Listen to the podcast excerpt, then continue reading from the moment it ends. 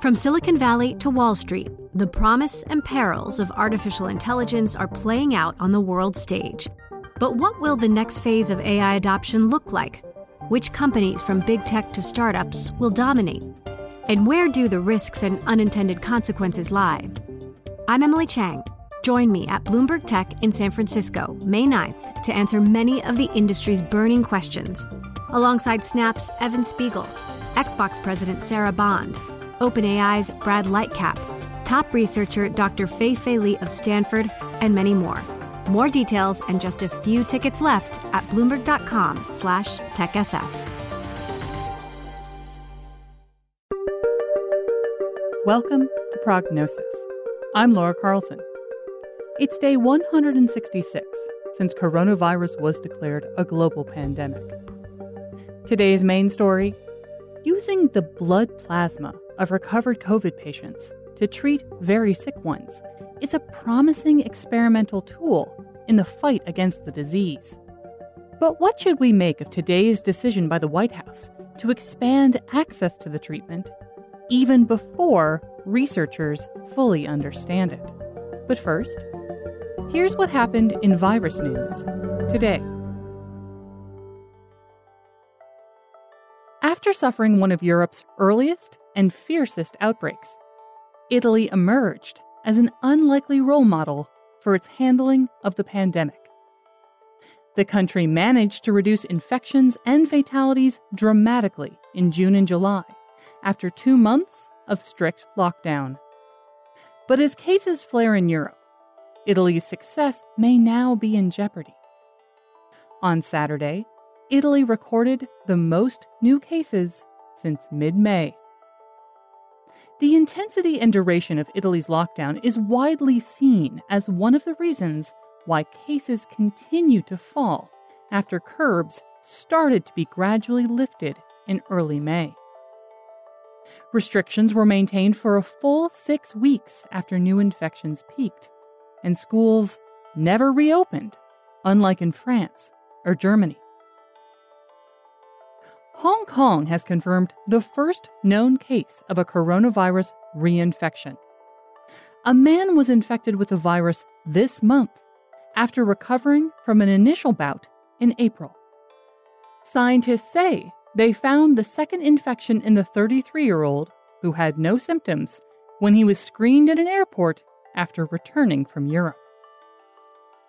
Researchers at the University of Hong Kong say they know it is a reinfection because they used genomic sequence analysis to prove that he had been reinfected by two different strains. The findings suggest there may not be long lasting immunity from the virus in those who recover. The South Korean government is deciding whether to raise social distancing restrictions to the highest level as officials warn the country is at the risk of a quote, massive nationwide outbreak. An additional 397 new virus cases were reported on Sunday, the highest number since March 7th. Jung Eun Kyung, head of Korea's Centers for Disease Control and Prevention, said at a briefing on Sunday that cases are rising in 17 cities and provinces across the nation.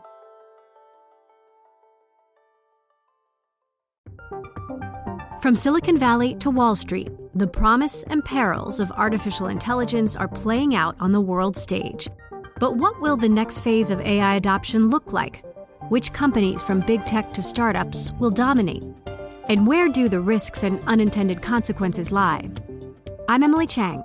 Join me at Bloomberg Tech in San Francisco, May 9th, to answer many of the industry's burning questions, alongside Snap's Evan Spiegel, Xbox President Sarah Bond, OpenAI's Brad Lightcap, top researcher Dr. Fei Fei Li of Stanford, and many more.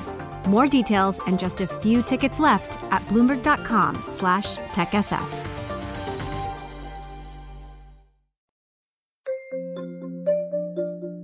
And now for today's main story.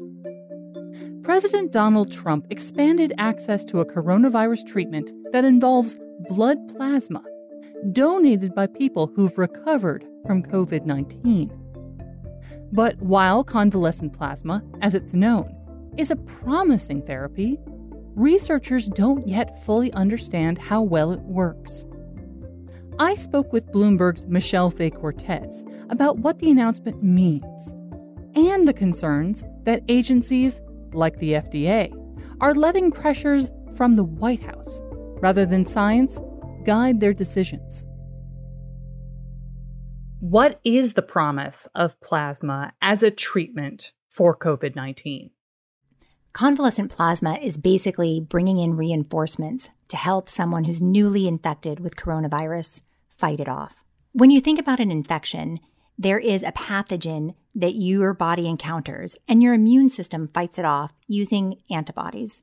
These antibodies remain in your blood and in your system for some extended period, perhaps lifelong, after you successfully fight off that infection. So think of these antibodies as your soldiers in your fight against the virus.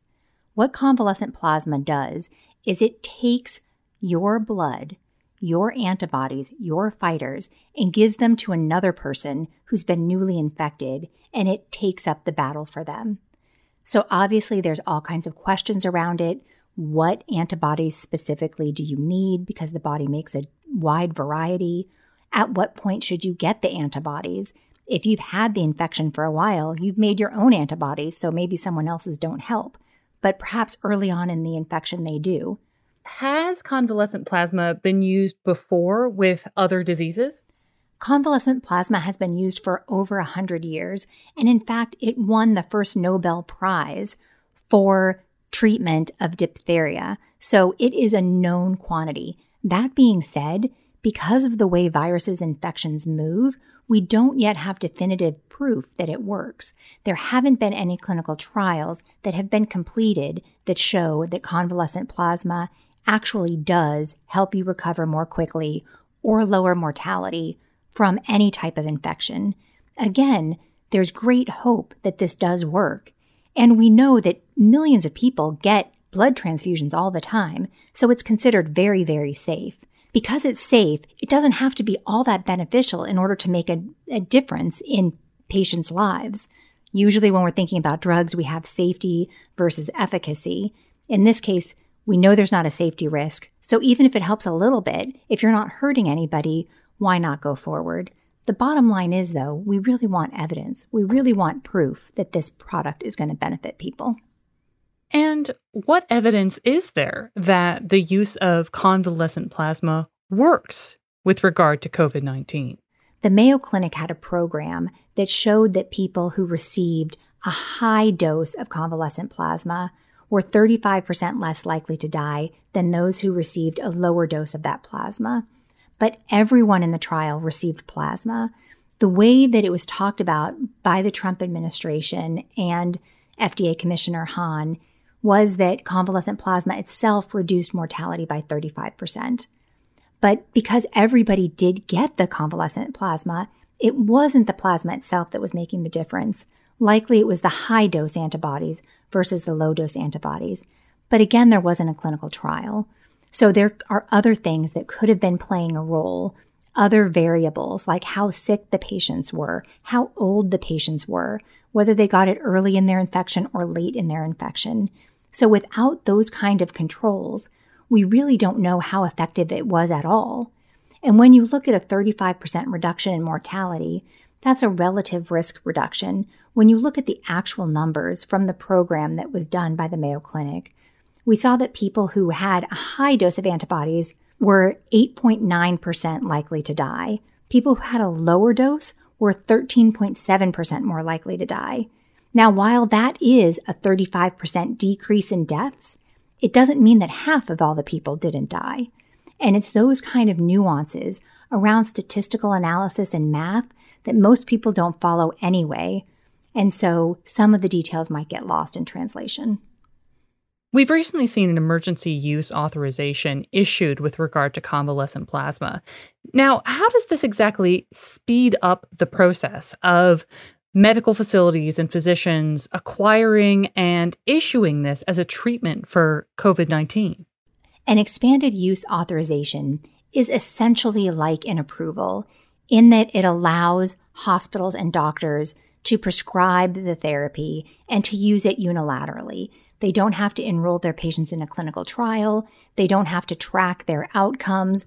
They don't have to report any kind of an improvement or deceleration in their response to the therapy. They will have to tell the FDA if there's been any terrible side effects with it, but that's a generally pretty high bar. That's when you've had a serious adverse event. But these patients who are going to be getting plasma under the emergency use authorization will get it just like people get any approved medicine. So how they ultimately do isn't going to be tracked by anyone. So we won't really know if they are better off than if they had just gotten standard of care. And will the emergency use authorization affect at all the acquisition or, say, the distribution of this convalescent plasma? It can be really tricky to get convalescent plasma. This isn't a product that's being made in a laboratory. You literally have to take it out of people's bodies. And there are a number of companies out there who do that. You've probably seen them on the side of the road in small little buildings, BioLife, other places like that. Also, the American Red Cross and hospitals have set up their own plasma donation centers. So, getting access to the plasma requires people to be willing to donate after they've already gone through an infection. So you have to know you've been infected, you have to be willing to donate, and you have to have a place to go to do the donation. But there's already a lot of demand for blood products in general, and donations have gone down. So the entire industry is actually already under pressure. Exactly how this emergency use authorization is going to impact the industry isn't entirely clear. The hope is that it will make it easier for these organizations to gather the plasma and to distribute it widely across the country where it's needed. Is it likely that we are going to see more uses of the emergency use authorization in the future for potentially, say, the development of a COVID 19 vaccine? Emergency use authorizations get products to patients markedly faster than any other kind of approach used by regulators. It's a critical tool during the pandemic because we don't really have time in a lot of cases to make sure we're dotting every I and crossing every T. So the standard is lower. It's just they want to make sure that it's safe and that it has some suggestion that there might be a benefit. But there is a broader issue here that is concerning a lot of people in the industry and in science and medicine in general. So the concern is, is that politics is entering into play here. Certainly everyone is anxious beyond measure to get new treatments and vaccines and testing tools out to the people, to the doctors, so that we can get coronavirus under control. There are a lot of uncertainties ahead. And when we talk about something like a vaccine, which will be given to people who are entirely healthy in hopes of averting an infection that they might not ever have anyway, the idea of giving something that is not truly vetted and truly safe is worrisome to a lot of people. And so the idea that maybe we're losing some of our confidence and some of our belief in our public health officials because they are racing to get new products to people quicker so that perhaps they might be cutting some corners raises critical problems. Obviously, with the election coming up over the next couple of months, there has been perhaps an even increased pressure for the Trump administration to have a vaccine ready by that time. Is there an option, or have we seen any likelihood that there may be a similar emergency use authorization or emergency order for a fast tracked vaccine before November? There's almost no question that the first vaccines that become available for coronavirus will be made available through an emergency use authorization. Everyone expects that. Whether it's possible for that to happen before the election is still an open question. Almost all of the data we have so far suggests that the clinical trials will not be completed.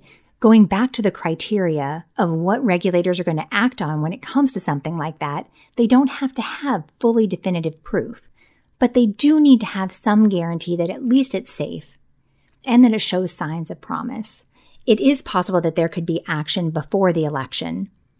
But whether or not people are going to trust those findings and ultimately embrace the vaccine isn't known, and that's critically important for controlling coronavirus. If a vaccine works or it doesn't work, if people don't get it, it doesn't even matter. That was Michelle Fay Cortez. And that's it for our show today. For coverage of the outbreak from 120 bureaus around the world, visit bloomberg.com slash coronavirus. And if you like the show, please leave us a review and a rating on Apple Podcasts or Spotify. It's the best way to help more listeners find our global reporting. The Prognosis Daily Edition is produced by Topher Forhecz, Jordan Gaspure, Magnus Henriksen, and me, Laura Carlson. Today's main story was reported by Michelle Fay Cortez. Original music by Leo Sidran. Our editors are Rick Schine and Francesca Levy. Francesca Levy is Bloomberg's head of podcasts. Thanks for listening.